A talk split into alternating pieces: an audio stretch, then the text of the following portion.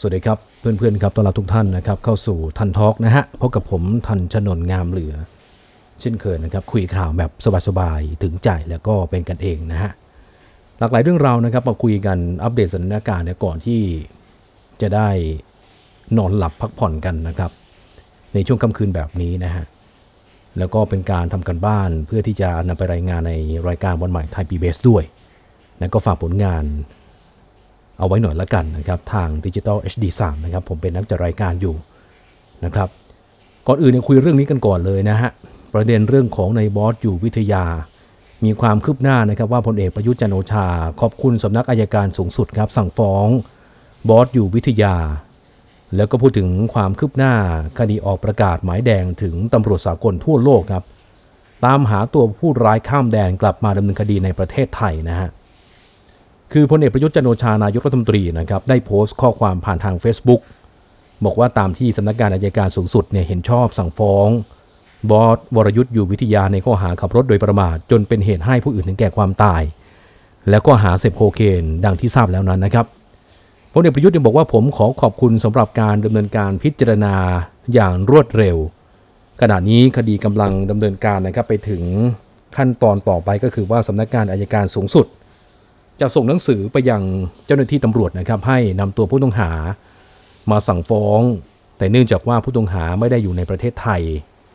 ตำรวจก็จะมีการประสานไปยังตำรวจสากลนะครับ เพื่อออกประกาศหมายแดง ให้ประเทศสมาชิกทั่วโลกนะฮะรับทราบแล้วก็ช่วยการระบุแหล่งที่อยู่ปัจจุบันของในบอส เพื่อสามารถดำเนินการขอส่งตัวผู้ร้ายข้ามแดนกลับมายังประเทศไทย เข้าสู่กระบวนการพิจารณาคดีต่อไปนะครับ พลเอกประยุทธ์ได้บอกว่าผมขอให้เจ้าหน้าที่รัฐทุกคนที่เกี่ยวข้องกับเรื่องนี้ปฏิบัติหน้าที่ด้วยความถูกต้อง เต็มกำลังความสามารถโดยไม่ล่าช้า และพลเอกประยุทธ์บอกว่าผมได้มีการสั่งให้เจ้าหน้าที่ตำรวจเร่งดำเนินการขั้นตอนต่างๆ โดยทันที ที่ได้รับเอกสารจากสำนักงานอายการสูงสุด แล้วก็ขอให้รายงาน ความคืบหน้าในเรื่องของการประสานกับตำรวจสากลเพื่อออกหมายแดง ให้รับทราบภายในหนึ่งสัปดาห์ด้วยนะครับมีการออกหมายแดงแล้วจะจับได้หรือเปล่า ก่อนหน้านี้เนี่ยก็มีการออกหมายแดงไปแล้วนะฮะ แต่ก็เงียบอยู่ดีนะครับ ยังจับไม่ได้อยู่ดี จนกระทั่งคืออายการสั่งไม่ฟ้องนี่แหละ เดี๋ยวล่าสุดเนี่ยพลเอกประยุทธ์จันโอชาก็ได้มีการตั้งคณะกรรมการขึ้นมานะครับ เพื่อที่จะทำการตรวจสอบ เกี่ยวกับเรื่องนี้ หาความเป็นธรรมหาความถูกต้องให้แก่สังคมนะครับ ไปดูเรื่องอื่นกันต่อนะครับ เรื่องของสุนัข พิษบูนะฮะ ล่าสุดนะครับ แม่หงเขาโผล่ไปเซอร์ไพรส์พิษบูสุดรักนะฮะ ทั้งสุริยะ ปาริดา นิรดา หายคิดถึงครับ แล้วร่าเริงทันตาเห็นนี่แหละนะฮะ แม่หงนะครับไปเยี่ยมนะสุนัขตัวน้อยของเขาอ่าจะว่าเป็นตัวน้อยไหมนะครับ คือต้องยอมรับว่าคุณหงเนี่ยเลี้ยงสุนัขดีจริง ๆ ตัวเบิ่มๆใหญ่ๆทั้งนั้นเลยนะครับ คือจากกรณีข่าวหงหรือว่าเค้กที่เลี้ยงสุนัขพันธุ์พิษบู 6 ตัวนะครับ ในคอนโดจนชาวบ้านเขาร้องเรียน ซึ่งปัจจุบันในสุนัขได้รับการดูแลอยู่ที่สถานพยาบาล สัตว์เอื้ออังกูลตำบลบางบัวทอง จังหวัดนนทบุรีครับ โดยสุริยะปาริดา 2 ใน 6 สุนัขพิษบู มีอาการซึมครับแล้วก็ตรอมใจที่ต้องห่างเจ้าของ ล่าสุดนะครับ Facebook มูลนิธิ Watchdog Thailand เนี่ยมีการโพสต์คลิปวิดีโอนาทีที่คุณหงนะฮะ เดินทางมาเยี่ยมสุนัขของเธอ โดยเจ้าตัวได้ซื้อไก่ ย่างมาฝากพิษบูสุดรักด้วย หลังจากนั้นแล้วนะครับ เจ้าหน้าที่ได้มีการปล่อยให้เจ้าสุริยะแล้วก็นิรดาออกมาพบกับหง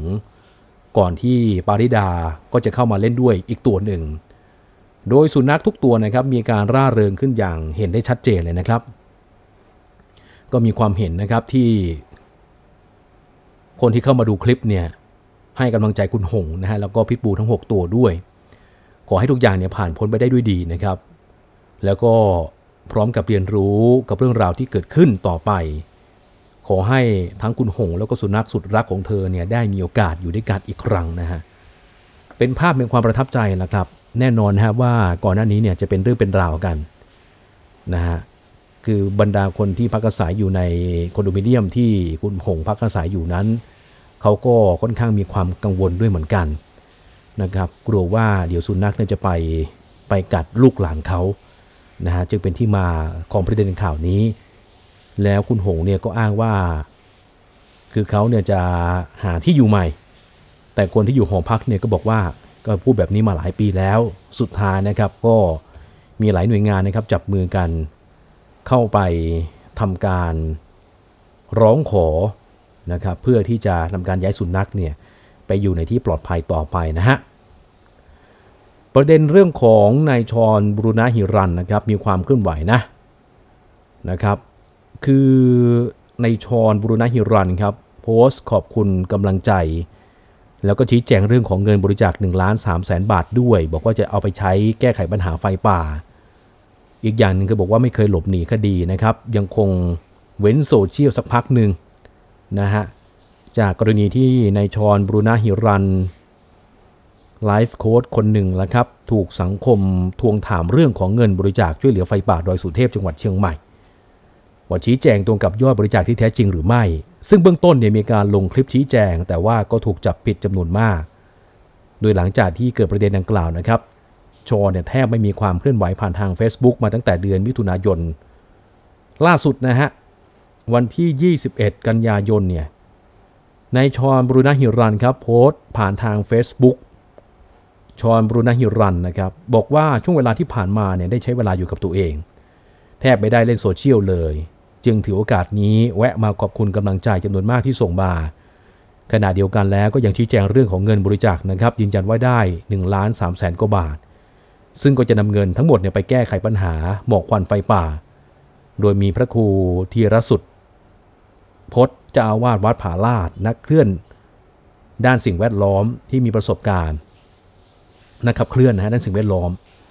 แล้วก็คณะกรรมการเนี่ยร่วมกันตัดสินใจในทุกๆขั้นตอนด้วย ในชอนเนี่ยก็ยืนยันนะครับว่าให้ความร่วมมือเต็มที่ กับการสอบสวนของทางเจ้าหน้าที่นะครับ ไม่เคยมีการหลบหนี จากนี้เนี่ยก็จะมีการลงมือทำงานจิตอาสาอย่างต่อเนื่องด้วย และบอกว่าขออภัยอีกครั้งหากว่าเคยทำให้เกิดความไม่สบายใจ ยินดีน้อมรับทุกถ้อยคำเพื่อที่จะแก้ไขปรับปรุง ส่วนเรื่องราวประวัติก็ยินดีที่จะชี้แจงหลังจากที่เรื่องทางกฎหมายต่างๆเนี่ยเรียบร้อย ในจังหวะเวลาที่เหมาะสมนะครับ ซึ่งจากนี้เนี่ยก็ยังไม่กลับมาใช้โซเชียลอีกสักระยะ แต่ก็ยังคงลงมือทำเพื่อสิ่งแวดล้อม โดยเฉพาะปัญหาไฟป่าต่อไปด้วยนะครับ เอ๊แต่ว่าน่าสงสัยนะฮะ ที่บอกว่าจะนำเงินนี้เนี่ยให้กับตัวกลางของทางจังหวัด ก็เงียบตกลงคือมาให้กับพระครูนะฮะ ที่ว่าเป็นเจ้าอาวาสวัดผาลาดจังหวัดเชียงใหม่เนี่ยนะฮะ เพราะชอนอ้างว่ามีที่ปรึกษาเป็นพระครูนะครับ อะก็ว่ากันไป ระวังทัวร์จะลง เหมือนเดิมอีกนะฮะ มีความคืบหน้าครับ เกี่ยวกับประเด็นคดีอาชญากรรมนะฮะยิงกันในพื้นที่วัดย่านบางแคเลยนะตามรายงานนะครับเพื่อนๆครับคุณผู้ฟังครับ มีผู้ก่อเหตุเนี่ยอุกอาจฮะบุกยิงแม่ค้าออนไลน์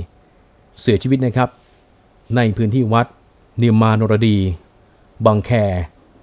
แม่บ้านผู้ตายเนี่ยบอกว่าเห็นมีรถปริศนาเนี่ยมาจอดติดเครื่องข้างรถผู้ตาย รอจังหวะให้ใส่บาตรเสร็จก่อน แล้วก็ปรีตรงมาล็อกคอ แล้วก็ชักปืนยิงที่บริเวณหลังหัวสี่นัดเลยนะฮะล่าสุดเนี่ยคือเจ้าหน้าที่ตำรวจสพสนภาษีเจริญเนยนะครับได้รับแจ้งว่ายิงกันภายในวัด ที่ถนนบางแคหนึ่งแขวงบางแคเหนือเขตบางแคกรุงเทพมหานคร ก็เลยไปตรวจสอบที่เกิดเหตุนะครับ แล้วก็ไปพบ เป็นเบาะแสสำคัญนะครับ ก็คือปลอกกระสุนปืนในขนาด 9มิลลิเมตรหนึ่งนัด หล่นกระจัดกระจายเกลื่อนพื้นนะฮะ เจ้าหน้าที่เนี่ยก็เลยมีการเก็บไว้เป็นหลักฐานนะครับ จากการสอบสวนเนี่ยแม่บ้านของผู้ตายเดินทางมาใส่บาตรด้วยกันครับ เขาก็ให้การว่า ผู้ตายเนี่ยมีอาชีพค้าขายกระเป๋า และเสื้อผ้าทางออนไลน์ฮะคือช่วงเช้ามืดที่ผ่านมาเนี่ยออกมาจากบ้านพัก พร้อมกับตนเองเพื่อที่จะมาใส่บาตรที่วัดแห่งนี้ จังหวะที่มาถึงเนี่ยสังเกตเห็นรถอเนกประสงค์เจ็ดที่นั่งสีดำครับไม่ทราบทะเบียนจอดติดเครื่องอยู่นะฮะทีนี้ผู้ตายเนี่ยก็ไม่ได้เอกใจอะไรนะฮะกระทั่งใส่บาตรเสร็จแล้วเนี่ยระหว่างกำลังจะเก็บของกลับขึ้นรถปรากฏว่ามีผู้ก่อเหตุ ก็ยังไม่แน่ใจว่าเป็นชายหรือว่าหญิง ลักษณะคือว่าคล้ายกับทอมบอยหนึ่งคนนะฮะ อายุประมาณ 35-40 ปี สวมเสื้อแขนยาวสีทึบ สวมหมวก แก๊ปอำพรางลักษณะใบหน้า ลงมาจากรถคันดังกล่าวแล้วก็เดินมาจับมือผู้ตาย แล้วล็อกคอนะครับ จากด้านหลังยิงใส่สี่นัด ก่อนที่จะขึ้นรถแล้วก็หลบหนีไป แม่บ้านบอกว่าไม่ทราบสาเหตุเหมือนกันนะครับว่าเกิดจากอะไร ล่าสุดเนี่ยบอกว่า ผู้ก่อเหตุคนนี้นะครับเป็นคนในเครื่องแบบด้วย แล้วก็มามอบตัวแล้วนะครับนี่ฮะล่าสุดเนี่ยผู้ก่อเหตุนั้นนะครับเป็นหญิงเพศทางเลือกจริงๆนะฮะบุกยิงอดีตแฟนสาวเสียชีวิตในวัดครับ พบว่าเป็นสิทธิ์ตำรวจตรีหญิงครับ แล้วเปิดปมเหตุเพราะว่าถูกทวงของที่ให้คืน แล้วก็ข่มขู่ว่าจะเอาเรื่องไปฟ้องผู้บังคับบัญชาด้วยว่าอย่างนั้น หลังจากที่เกิดเหตุอุกอาจนะฮะ ผู้ก่อเหตุเนี่ยบุกยิง นางลินลดาพัฒนพันธ์อายุ 39 ปี แม่ค้าออนไลน์เสียชีวิตที่วัดนิมานรดีบางแค โดยแม่บ้านผู้ตายเนี่ยบอกว่าเห็นมีรถปริศนามาจอดติดเครื่องข้างรถผู้ตาย แล้วก็รอจังหวะใส่บาเสร็จ ปรีตรงมาล็อกคอก่อนชักปืนยิงหลังหัวสี่นัดนี่นะครับ ความคืบหน้าก็คือว่า ชุดสืบสวนกองบังคับการตำรวจนครบาล 9 ได้รับมอบตัวสิทธิตำรวจตรีหญิง สิริวัลสำเร็จสินนะครับ เป็นผู้บังคับหมู่ฝ่ายตรวจคนเข้าเมืองขาเข้า ด่านตรวจคนเข้าเมืองท่ากาศยานสุวรรณภูมิมือปืนผู้ก่อเหตุยิงนาง ลินละดา จากการสอบปากคำเนี่ยเบื้องต้นนะฮะสิทธิตำรวจตรีหญิง สิริวัลเนี่ยรับสารภาพว่าหลังก่อเหตุยิงผู้ตายเสร็จก็ได้ขับรถหลบหนีไปยังบ้านเกิด แล้วก็เล่าเรื่องทั้งหมดให้กับครอบครัวฟัง ทางครอบครัว จึงได้พามามอบตัวฮะส่วนสาเหตุนั้นเนี่ยเป็นเพราะว่าก่อนหน้านี้คือเคยอยู่กินกับผู้ตายที่แฟลตตำรวจ แต่ว่าระยะหลังมีปากเสียงกันบ่อยครั้ง ถึงขั้นมีการทวงทรัพย์สินที่ผู้ตายให้คืน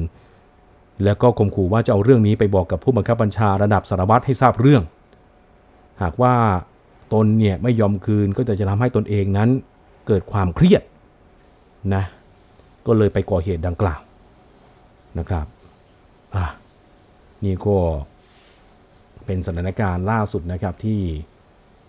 นำมาเล่าให้ฟังคร่าวๆนะฮะก็ฝากผลงานไว้หน่อยแล้วกันนะครับ สามารถเข้าไปติดตามรับชมข่าวสารได้ ในรายการวันใหม่ไทย PBS นะครับ ตั้งแต่ตีห้จนถึง8โมงเช้านะครับ ผมจัดรายการอยู่ แล้วก็รายการล้อมวงข่าววันจันทร์ถึงวันศุกร์นะฮะ8นราฬิกา15 นาทีเป็นต้นไป ก็ขอขอบคุณนะครับทุกท่านที่ติดตามนะครับ แล้วก็ฝากในเว็บไซต์ด้วย www.tantalk.com นะฮะวันนี้ก็พอสมควรนะฮะพบกันใหม่ครั้งหน้าแล้วกัน ลาไปก่อนนะครับ สวัสดีครับ